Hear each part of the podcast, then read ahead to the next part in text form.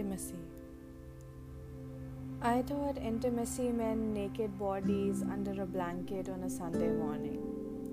I thought intimacy meant wrapped around bodies and there's no space.